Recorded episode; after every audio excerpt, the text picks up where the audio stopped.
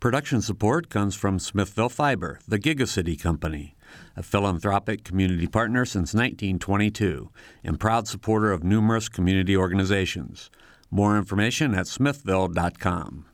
And School of Public Health Bloomington, Public Health Reimagined, addressing 21st century health challenges with a multidisciplinary approach to disease prevention, health promotion, and enhancing quality of life publichealth.indiana.edu.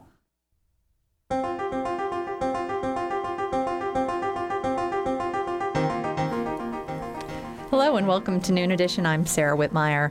Bob Zaltsberg will be back next week. Joe Wren's my co host today. Today we're talking about safety and civility in downtown Bloomington. You can join the conversation or ask questions at 812 855 0811. You can also tweet at Noon Edition. Our guests today are Beverly Calender Anderson. She's the Director of Community and Family Resources Department for the City of Bloomington. Forrest Gilmore, he's Executive Director of the Shalom Community Center. Mike Diekhoff, he's the Police Chief with the Bloomington Police Department. And Greg Rego, he's the co owner of Nick's English Hut. Thank you all for being here today. So, with the exception of Greg, who is also involved in a lot of these initiatives I know here, um, you were all part of the Safety, Civility, and Justice Task Force, which was formed last year in response to complaints about inappropriate behavior downtown. So, where are we a year later? And Beverly, you wanna you wanna start there? Sure. The um, so the Safety, Civility, and Justice Initiative was announced in August of 2017, and there were some uh, a few things that happened at the inception of the initiative, like some cameras going up around town, and um, oh gosh, what else? Uh, the cameras increased increased enforcement patrols, patrols yeah. yeah, foot patrols. Um, the police worked with the parking enforcement folks and got them trained in de-escalation. So if they were on the streets and, and there were there was a fight or something, they could at least de-escalate that. Um, but, and then we went through a process that the Community Justice and Mediation Center put together where it was a large community conversation to talk about what were the perceptions, what were the realities of downtown, and what we needed to do to help people feel more safe. And to do that in a way that didn't. Um, really marginalize people, but to do it in a very just way. And so that's why we called it Safety, Civility, and Justice. Um, and out of that, we got a report and some recommendations, and we talked to social service workers and patrons and people who were experiencing homelessness or had participated in panhandling. We talked. Um, to uh, patrons and advocates. So, so it was a large conversation. We talked to about, I think, about 220 people uh, at that time. So, following that, the Safety, Civility, and Justice Task Force was formed, and that task force started to meet in February. They met every two weeks from February to June, and uh, about midway through the process, they gave some interim recommendations. Um, in, including increasing, again, increasing patrols along Kirkwood, making an official presence along Kirkwood, whether that was police or parking enforcement or parks and recreation staff or we talked about an ambassador program, but just having some official presence on Kirkwood. Um, and that was something that happened. Um, uh, the police department actually worked with IU to hire some of their part time officers. Um, we wanted to make sure that enforcement was done um, justly across the board. So, whether it was people who were experiencing homelessness or panhandling, or as you mentioned earlier, Sarah, drunk college students, or you know whoever was breaking the law, would it would be um, enforced, like I said, justly across the board. Uh, we increased programming in People's Park, um, so there um, there's a Tuesday Parks music series. And and so we sort of changed the time and then we allowed more people to do programming in the park waiving some of the fees that uh, normally happened in the park. Um, and then we looked at sanitation needs. So that was those were some of the initial midterm recommendations. And then the committee continued to meet and turned in their final recommendations in June to the mayor. Okay. so um, you, you all bring a, a, very different perspective to all of this. So I really kind of want to pose the same question to each of you, just explaining where, in your opinion, we were a year ago, and by comparison, have things improved? Have they gotten worse since then? So, Chief? So, for the last three or four summers, we've had a, a real increase in problems on Kirkwood um, with behavior.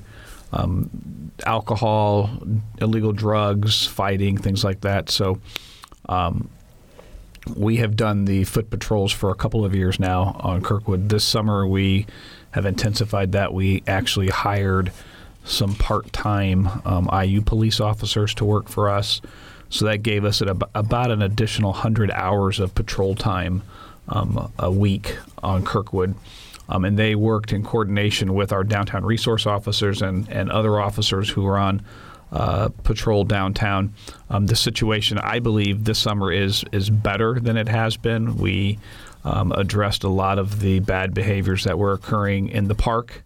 Um, you know that moved some of the problems um, down f- further west on Kirkwood. Um, we addressed some of the drug issues, some of the drug dealing, um, by making some some arrests um, and um, um, having those people that were kind of just hanging out in certain areas of Kirkwood. We moved them along uh, due to the drug dealing.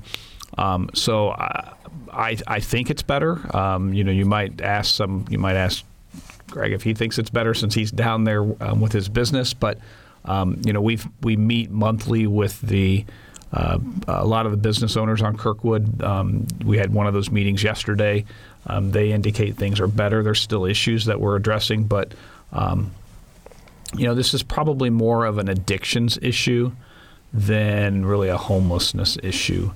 Um, there, you know, we, there, we've been in the headlines for a couple of weeks about uh, the number of overdoses that we're having, and and that's pretty unprecedented. That the numbers that we've had um, over any time that I can remember in my 30 years with the police department. Um, so it's it's uh, it really is an addiction thing. It's it's a lot of spice, which spice is a complicated um, drug when it comes to the to the, the legal system because sometimes it's not illegal. There's bad substances in it that cause people to overdose, but not all of those substances are illegal. So that poses problems for enforcement. Um, but you know, first responders are still responding to the overdoses, and um, you know, we we still have those daily. Um, the number of overdoses we have just kind of fluctuates um, every day as to if it's a high number or a low number. Forrest, do you want to chime in next? Sure. I'll just um, add an echo. Um, one of the things we know is that homelessness in our community has, uh, while it continues to remain a significant problem, has more or less been steady over the last three years. So, so we're not seeing some kind of uh, massive increase in homelessness that uh, is causing or leading to some of these issues that we're seeing, which makes uh, sense when we talk about the addiction issues that we're seeing. I think that's really to echo what the chief was saying. We're really seeing an, an uptick in in the toxicity that we're seeing out there. In particular, spice has really increased in its toxicity and uh, is causing some of these overdoses and severe reactions we're seeing, as well as heroin has been uh, and opioids have been. Uh, become a major issue, especially after I would say the last two years or so. And and those two things, the the um, heroin and spice, seem to be uh, among our greatest challenges right now. Okay, and uh, you, Mike, how about your business? I'm sorry, I called you Mike. Greg. Greg, that's fine. um, the, the business is fine. The business isn't going anywhere. This is our 90th year. We don't plan on moving out of the neighborhood. Um, with the help of everybody here on this panel and a lot of people, uh, other business owners on Kirkwood Avenue in downtown, and other members of the community are really trying to support um, the businesses on Kirkwood and downtown businesses. Um, to go along with, with what Chief Diekhoff and Beverly uh, said, and with Forrest, a lot of it is addiction problems. We see it every day. It's in my front porch and back and front door and back door. Um, I think the problem really Kirkwood especially People's Park has always been a quirky place where people have gathered, play hacky sack, somebody with nose rings, earrings, purple hair. Who cares? Nobody really cared about that because I think that adds to the vibrancy and diversity of Bloomington. But I can kind of put my finger to kind of pinpoint when things started changing when we had Occupy Bloomington four or five years ago or whatever it was. Um, that movement had its its good sides and its bad sides it definitely uh, had a statement to make. But when People's Park became an encampment, it was no longer public space. And then once the the protesters kind of broke up, there's a lot of people started hanging around anyway. They figured, hey, this is a great place to hang out in Bloomington. The police are nice. I know some people out there might not might not uh, believe what I'm saying because we actually do have a fantastic police force. Um, there are a lot of things available. You can panhandle. We've got a major university just down the street, one of the most beautiful campuses in the United States and the world. Um, people are very caring, forgiving, uh, very diverse in this community, and so some uh, people kind of had it made here. And then the addictions kind of came along. But there's always been addictions in Bloomington. I think it really blew up after that. And I mean, uh, Chief Diekhoff can probably give you more detail about this. But then the spice comes along and the heroin comes along. And uh, I agree with them. I mean, homelessness is an issue, but the issue we're talking about does not have to do with, with homelessness. It has to do with addictions, mental health issues. Our state does not have facilities to take care of people that need the mental that need men, uh, mental help. Um, we're trying to get more um, more services in Bloomington. We already have quite a few, but I think we're adding another detox center, some more rehab, things like that to help these people. But the issue is centered around, I think, addiction and and and mental health. And so, yes, things are better now, but it's kind of cyclical. And like I said, the, the police department and the mayor's office has really helped in this. We want to make sure people feel safe in the downtown area in Kirkwood. That's the main thing. Not just my patrons or my employees, but also people on the street. Because a lot of the violent behavior, the street people that are addicted have mental health issues prey on some of the other people who have those same addictions and those same mental health issues. And it, the violence is not just against people in Bloomington, but people who are on the street too. And I know we got a Facebook comment from Judith who was talking about being a nanny and having several children and not feeling safe to come downtown. Chief, will let you respond to that.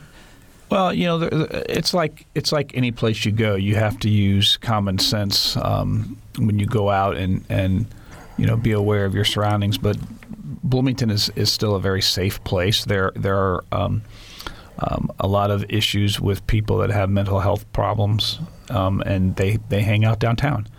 Um, but uh, most of those people are are uh, are harmless. They just they have their issues, and and um, you know there's just not a lot of services that um, we can get people into. Um, the you know that that is one of the things that the mayor was was very adamant about is that we enforce the law and that we deal with the bad behaviors, which are the uh, which are alcohol, the public, the drinking in public, um, the intoxication, the drug use, the dealing, and the fighting, and that is something that um, we have have focused on this summer, particularly. Um, to try to improve the situation and people's sense of safety downtown. Um, you know, we will continue that. School's going to be starting back up, so we'll have an influx of lots of younger people who like to drink. Um, you know, we've we not only get complaints about, um, you know, who you might perceive someone to be homeless who's drunk or has a mental health issue, but we get complaints on college students who are who, who are also exhibiting bad behavior downtown. So. Um, you know, it's a, it's a challenging task with the with the limited resources that we have, but um, we we are going to continue to address the behavior um, that is that is downtown, so that everyone does feel safe.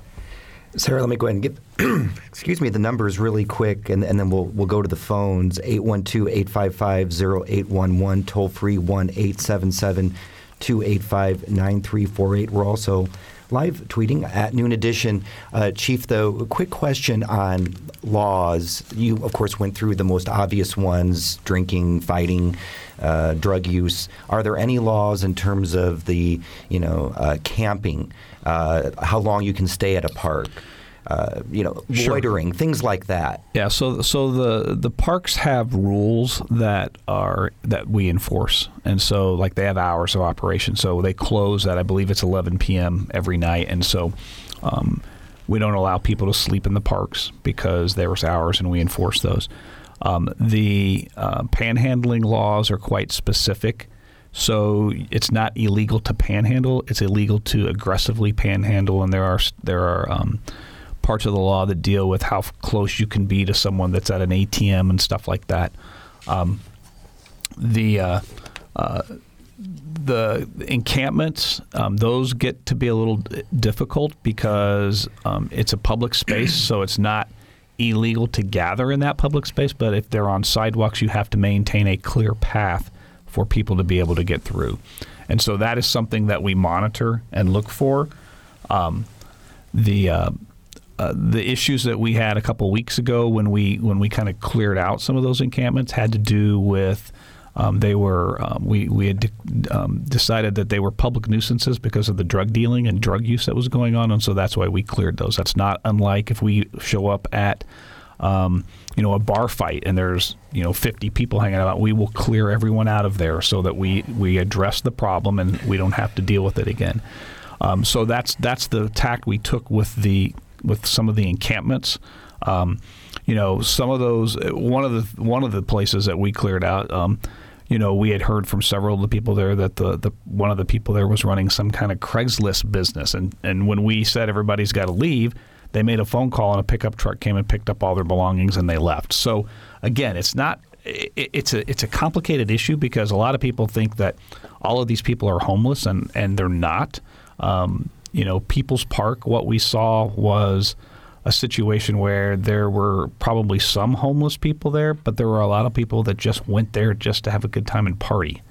And so that was, again, we were addressing the behavior. Those people have gone elsewhere. We haven't seen them gather kind of anywhere else. Um, so um, that is our focus is to make sure that we, we are addressing the bad behaviors um, so that people feel safe um, I think you know. I think if you uh, go downtown, I, I looked on my phone because we have cameras down there, and, and there's not very many people hanging out in the park. But you know, early on, we were criticized that we were running people out of the park, and we were not. Um, you know, we we've held a couple of roll calls at the park, and we had 20 police officers in People's Park while we were having roll call, and there were a couple people in the back that were sleeping. And I was asked, well, you know, you're running people out, and I pointed to the people in the back, and I said those people have not been approached by any officers. They're sleeping. They can do that because the park is open. Um, but uh, you know, I, I, ventured to say if you would ask them, that was probably the safest that they had felt sleeping outside because nobody was bothering them. So um, again, it's it's it it it's a situation where we're trying to be very visible so that people do feel safe and that people who want to break the law by drinking and doing drugs and fighting see us and realize that if they do that, there's going to be consequences. Let's go now to Jacob, who has a question about policing. Go ahead, Jacob. Hi. Uh, I like a lot of uh, what was just said about you're not trying to run people off in those things, and uh, I feel like a lot of uh, public misinformation is going around right now in Bloomington, and uh, people are pretty scared, uh, just in general. And uh, I don't know, it makes me very sad because this is my home, and I've grown up here, and uh, you know, I do feel like the police presence downtown can be pretty intimidating. You have 20 officers all standing there, you know. Maybe that's not your intention, but you know, you have to look at how that might make people feel. Yeah, the people in the back sleeping, you know, maybe they're okay with it, but I don't know, you know, some of those people maybe feel harassed at some point, and you know, it's probably not police intention. It's probably not like the legal definition of harassment necessarily, you know. But I think you know people have to see how that could be intimidating, and then people move down further down the street. And then I see people's Facebook comments like, "Oh, I'm trying to walk along on the sidewalk, and these people are in my way, and oh, they're so disgusting, and this and that," you know. And half these people are just trying to exist, you know. And yeah, some of them are out there trying to cause trouble, but it's it's not as simple as all that, and it's really, I don't know. It's people are getting upset and angry, and a lot of the misinformation is contributing to it. You know, I know spice is a huge problem, but 15 people didn't overdose and die on spice. But you read in the newspaper, oh, there were 10 overdoses. A lot of people don't even really know what that means. They think an overdose means, oh, a person died know, 15 people out there shooting up heroin and dying on the street. You know, I think, uh, you know, it's uh, really fanning the flames of things. and uh, that's pretty upsetting to me. And that's what I wanted to say. Thank you. Thank you for the comment, Chief. Any response? Well, I mean, y- y- the caller touched on it. It is a very complicated issue. Um, you know, we've been fortunate that, to my I knowledge, can't hear you, so I don't know we if I'm still there, but that's all I have to say. Okay, thank you, Jacob. Thank you. So I'm not I'm not aware of any actual deaths that we have had from spice, but it does put people in a pretty serious medical condition. Um, that um, you know they're most of them are, are taken to the hospital to be treated. Um, you know, with regards to the intimidation, um, you know, I can't control how people feel about the police. You know, we have a lot of interaction with the community. Um, we do a lot of, of community outreach. We've uh, started our downtown resource officer program um, years ago and changed the look of the officer so that um, uh, people didn't feel intimidated. But um, again, we were faced with a situation on Kirkwood where um, it was it was out of control, and so um, our my experience has been when there's a, a large police presence that tends to calm things down, and that's what we've done. So we we had a couple of roll calls down there. Um, we've done that in other locations throughout the years. We had one. Uh, we've done them at, at various parks. We've done them at Bryan Park. Um, we've done them at Crestmont, so it's that's a, that is something that we do. That um, they're open. We had we had people that were in the park that listened to what we were doing, and so you know, again, it's it's not meant to be intimidating, but um, it's it's meant to show that we are paying attention and that we're concerned and that we are going to address the behaviors. Did you want to add? Uh, yeah, I think um, he has a viable issue. I mean, it's people have their own opinions about things, but then you have to look at the other uh, perspective when uh, there's people that want to come downtown who don't come downtown because they feel intimidated by things that are happening on the sidewalk or in people's park. It's public space. Um, we touch this uh, subject quite a bit on the committees that we're on. If people have bad intent, they tend to. This isn't true with everybody, but but they tend to be intimidated by the police officers because they're probably intending to do something that's not really legal. Um, that's why a lot of people have not come down to Kirkwood Avenue, especially local people, because they're aware of the issues either through the newspaper or Facebook or whatever. Uh, people are longtime Bloomington residents, and they feel they didn't feel safe. So, for Jacob's opinion, there is opposite opinion too, which is very strong. Uh, they uh, people from Bloomington and people that visit Bloomington feel much safer if uh, they're unfortunately there has to be police presence, but that's just the way it is. If people saw last year, even several months ago, what was going on in Kirkwood, it wasn't pleasant sometimes, especially once the sun went down. Even during, when the sun was up, I mean, people were feeling very intimidated. And our police officers, I, I said this before, I don't find them intimidating. They're very nice people. It's not just because I'm a member of the community and I'm a business owner down here and they help protect our interests. They protect everybody's interests in Bloomington, even the people on the street like like like uh, Chief Diekhoff said. I mean, they're there to protect the people on the street also, because it is legal to sleep on a sidewalk as long as you give right away. Um, so for people out there that feel intimidated by the police, I, I think maybe they could think twice about it and actually look at look at it 360, look at everybody's opinion. And then you get people that are visiting Indiana University from out of town, never been here before, and they see what goes on. Some, some of them have decided not to bring their their kids to IU because of certain behaviors and certain things that happen on Kirkwood. And so this yeah. is a time where we should probably take a break because we're halfway through the show. Sure. But when we come back, we really need to get to drugs, mental health, social services, and we have a lot of questions on Twitter. So we'll be talking all about that after the break. Uh, we also don't have any calls on the line. So if, if you do have a question, 812 855 0811. We'll be right back.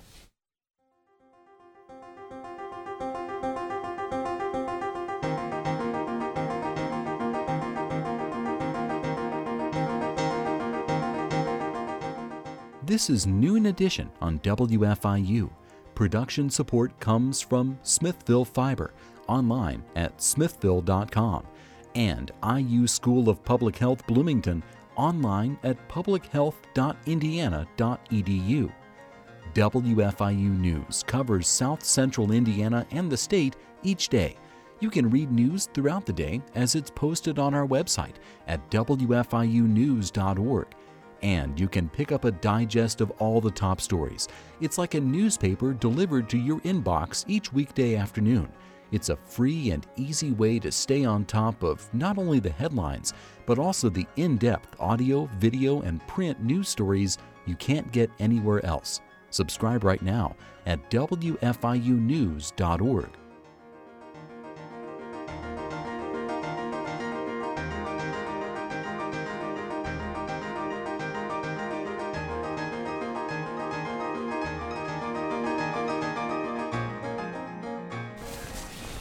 Hello, welcome back to Noon Edition. I'm Sara Wittmeyer with co host this week, Joe Wren. Today we're talking about safety, civility, and justice in downtown Bloomington.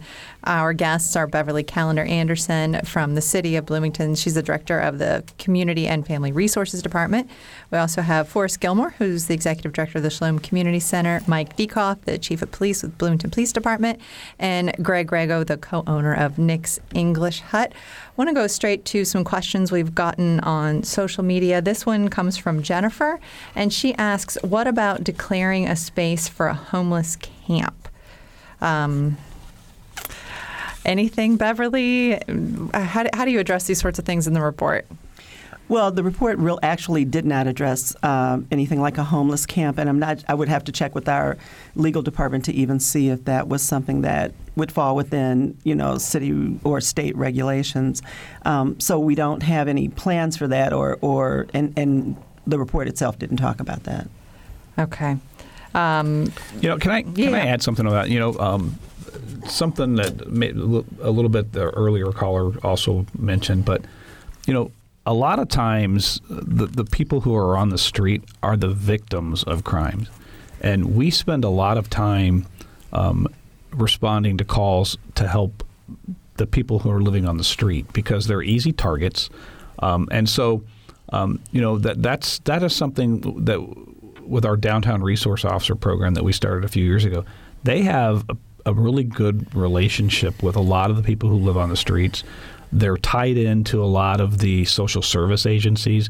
Um, you know, there was hundred thousand dollars in grant money that we had that we allocate to Shalom gets some of it, um, uh, Centerstone gets it, some other people get it, and so those are programs where we're we're trying to reach out to to people um, that are victims of crimes and that are experiencing homelessness to try to get them services to break that cycle.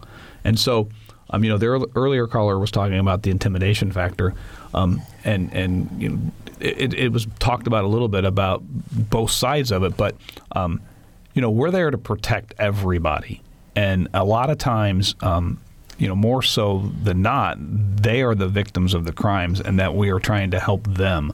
And so, um, you know, I, I I get that people might feel intimidated when there are when there's a large police presence, but you know, police officers are part of the community. This is something that we're trying to um, make make livable for everyone.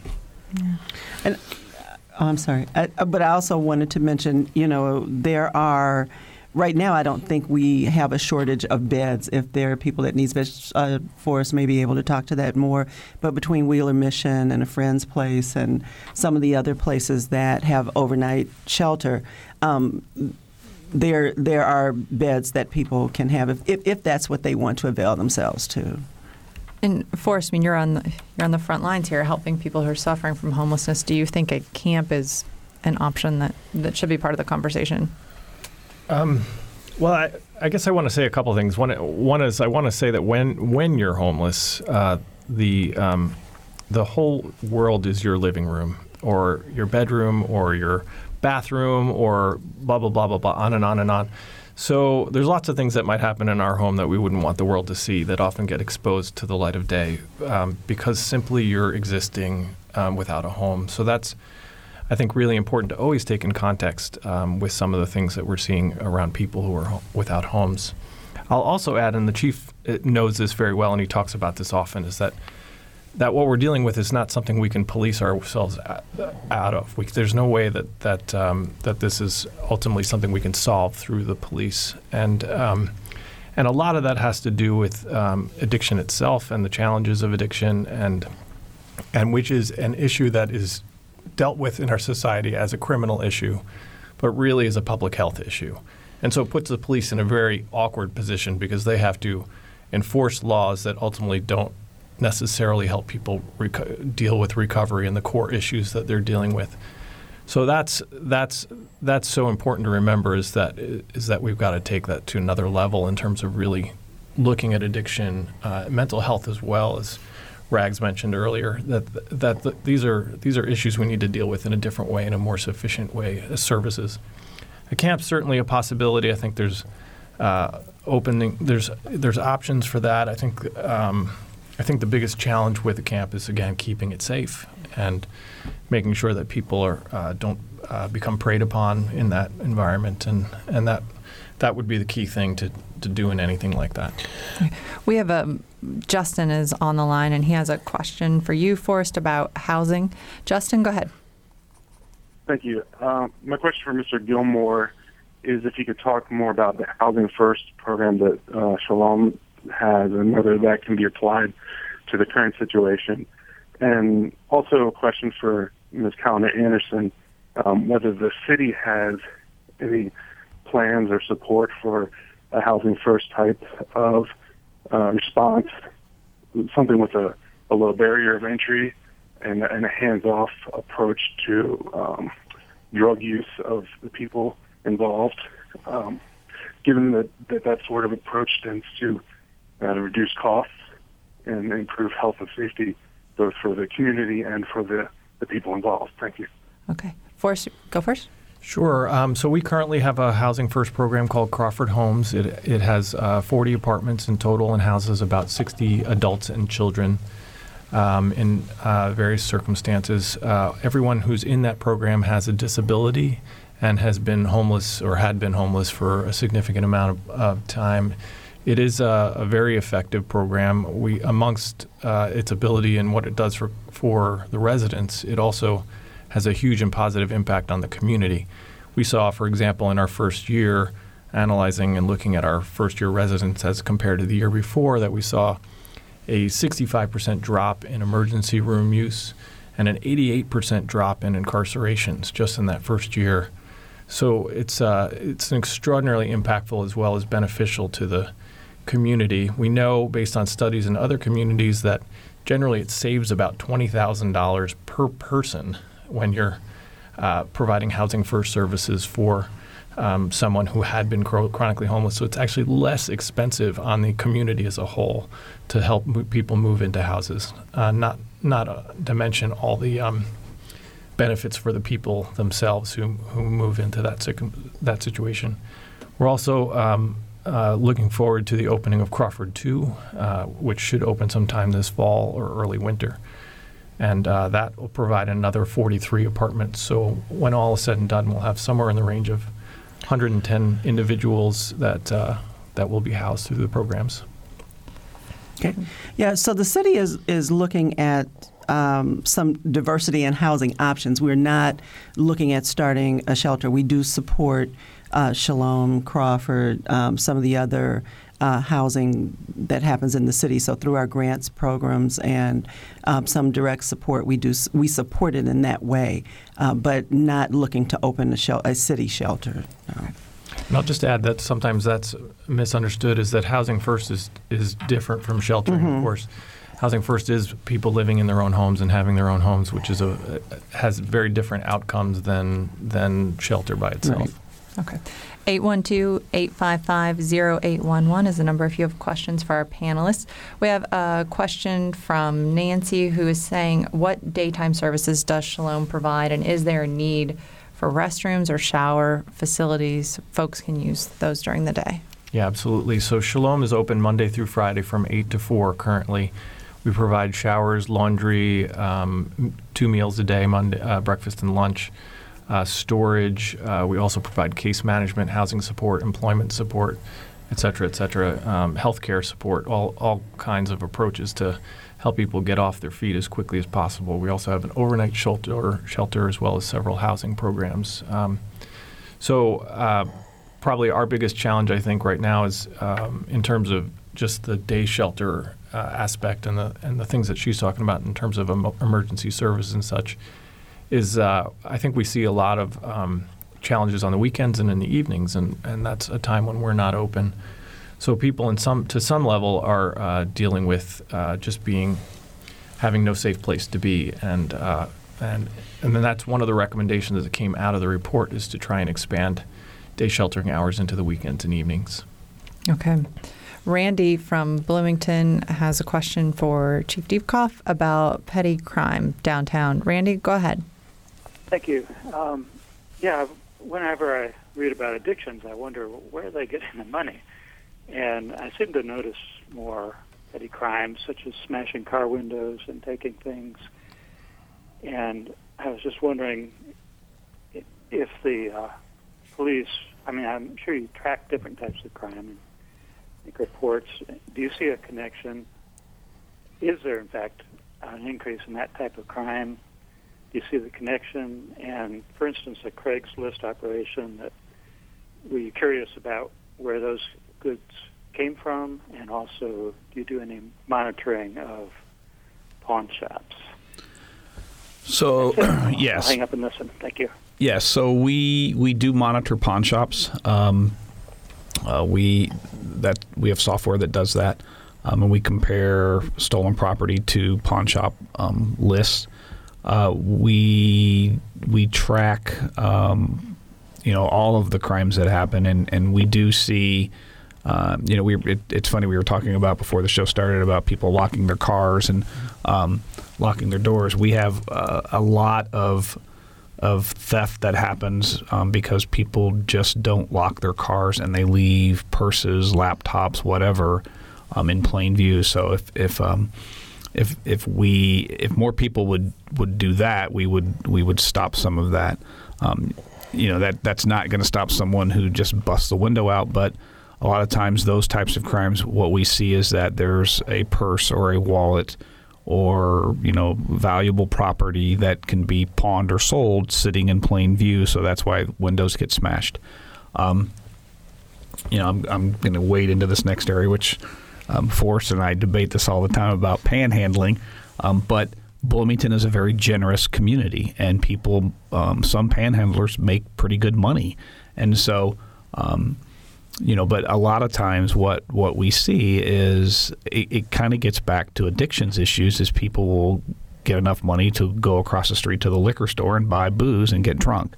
And so, um, you know, I, I'm I panhandling is not illegal. My preference would be for people to donate to agencies because um, my my belief and experience has been when people get money, a lot of times it just feeds their addictions, and so.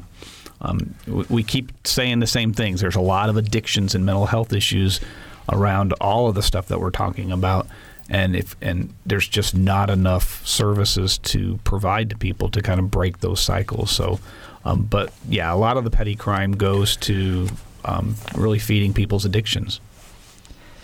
Sarah is questioning the on Twitter is questioning the increased police patrols downtown, and her words, why did the city choose criminaliza- criminalization as a first approach? Well, I would, I would, I would say we're not choosing criminalization. What we're doing is um, dealing with the illegal behaviors, and so um, it's like anything the police do. You know, we're there to enforce the laws, and um, a lot of the activities downtown involved illegal acts, and so that's that's what we were addressing.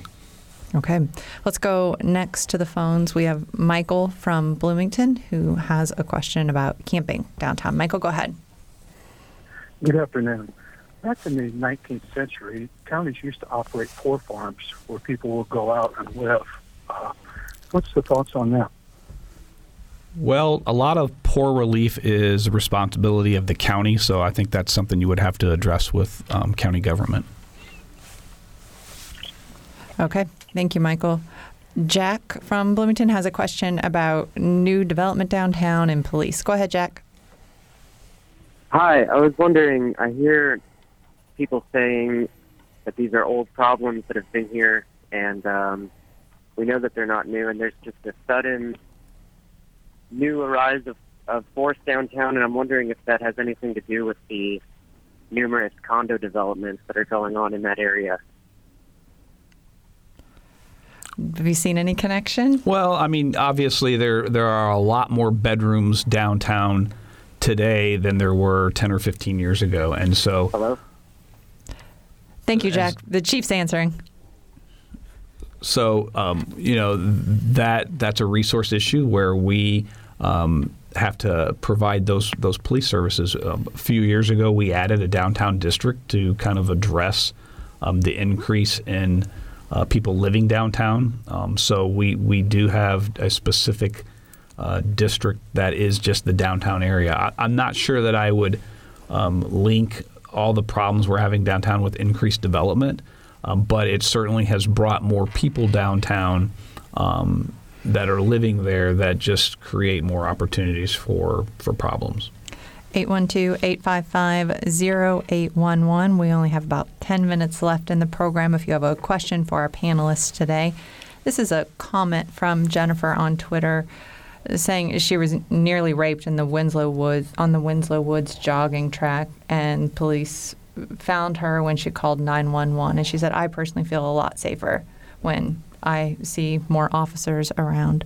Of course, I'm I'm wondering just from your perspective, do you agree with the increased police presence downtown? And I know there's been a lot of criticism just on our Facebook post about people saying that it has shifted people further. Just it's sort of shifted the problem out of the park and not necessarily giving people a place to say. It's just diverting the problem elsewhere. Um, that's a tough question.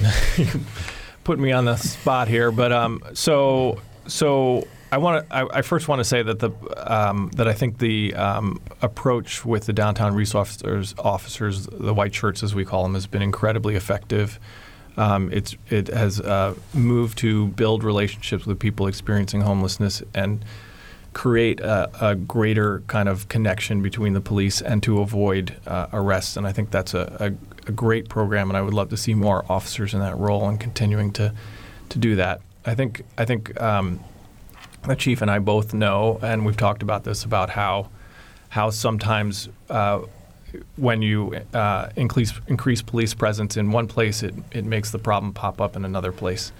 And so, and we both talked about this about how that's not necessarily solving the problems, but just moving them. And he, and he knows that as well as I do. We've talked about this, and that means we need a broader approach. And honestly, you know, this is this approach is is is uh, you know we're talking about Bloomington, but this is a, in many ways a national problem that we're seeing showing up locally for us. Um, we have a lot of rural poverty around us, a lot of uh, decline in that. That's we have an opioid crisis that's uh, that's na- nationwide. Um, so there's there's a lot of struggles that we're uh, feeling the brunt of as a community, and um, and we're being overwhelmed by it to some degree.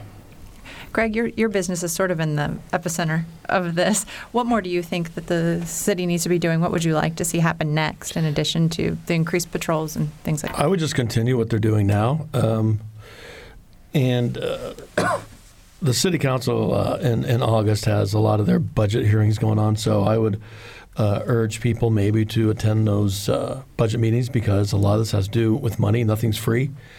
The city uh, and the police department, uh, the police department especially, if they want to add patrols or add officers, they need uh, more funds.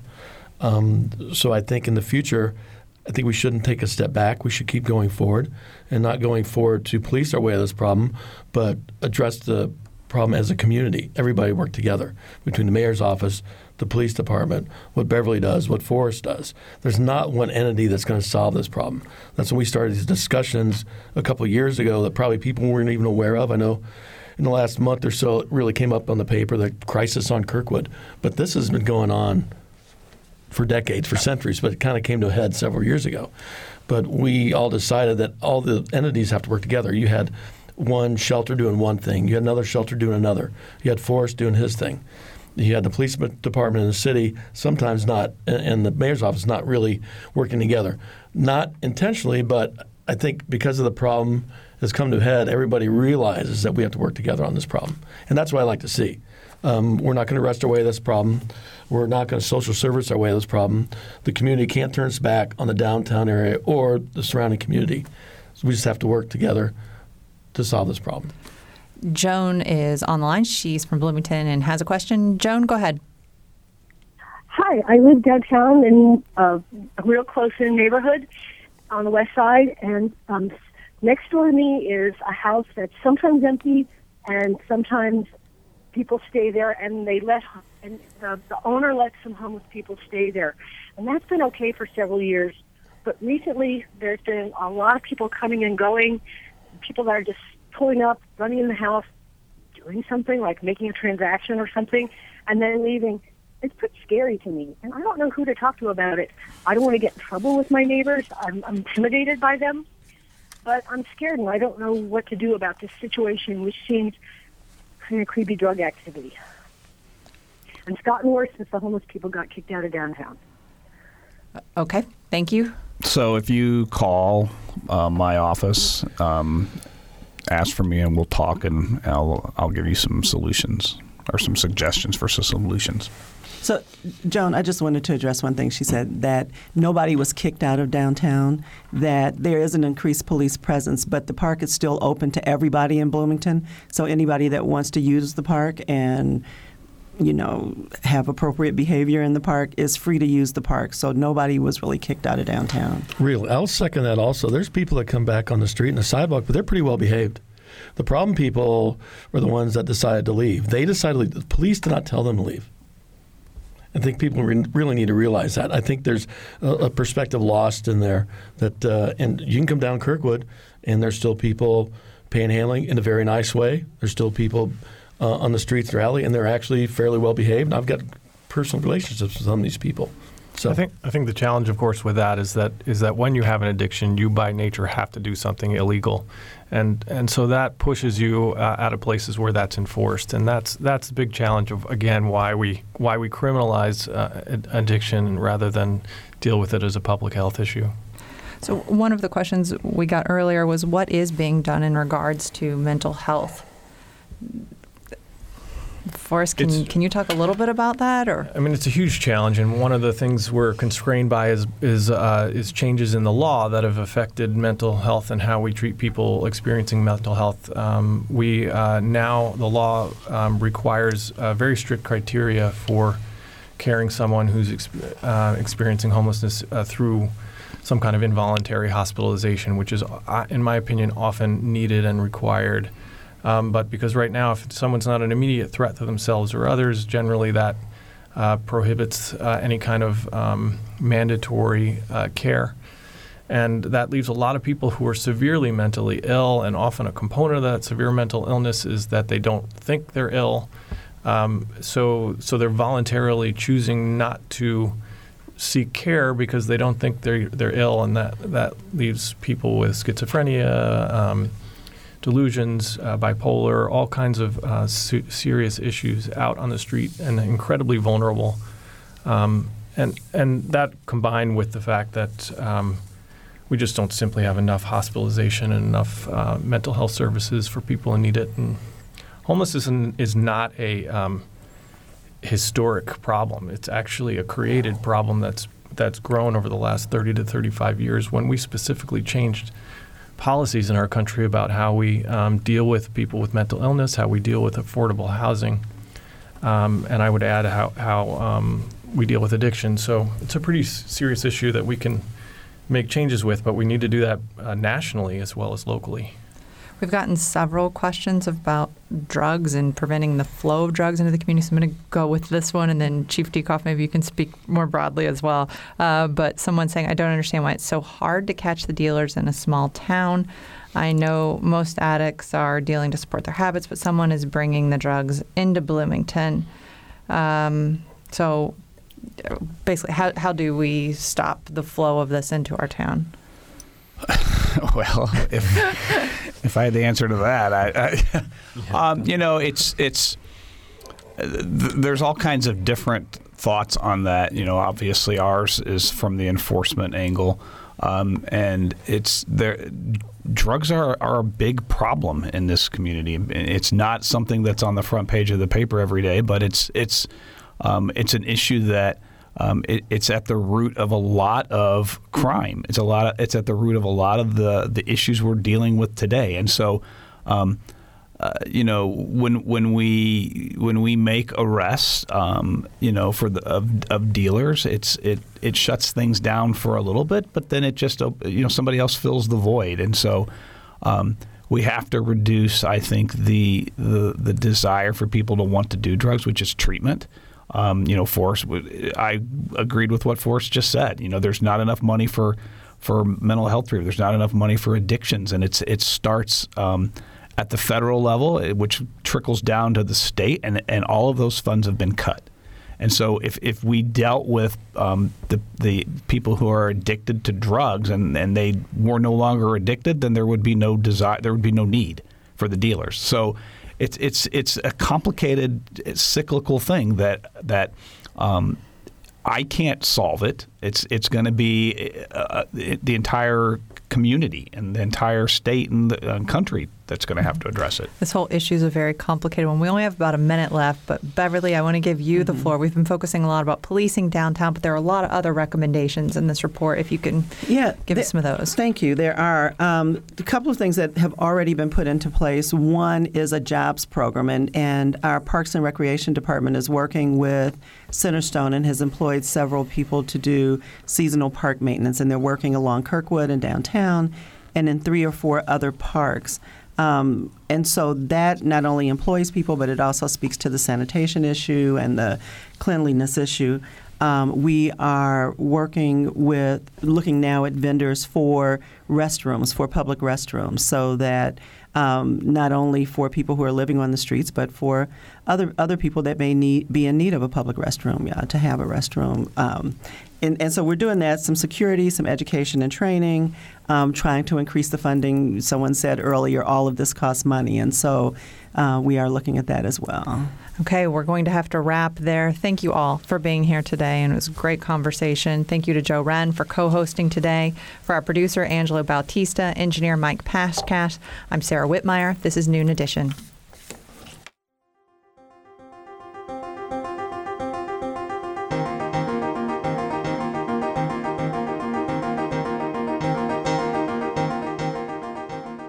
Noon Edition is a production of WFIU and the Herald Times. A podcast of this and other WFIU programs is available at WFIU.org. Production support comes from School of Public Health Bloomington. Public Health Reimagined, addressing 21st century health challenges with a multidisciplinary approach to disease prevention, health promotion, and enhancing quality of life. publichealth.indiana.edu and Smithville Fiber, the Gigacity Company. Fiber Internet, HD, and digital IPTV in southern Indiana. More information at smithville.com.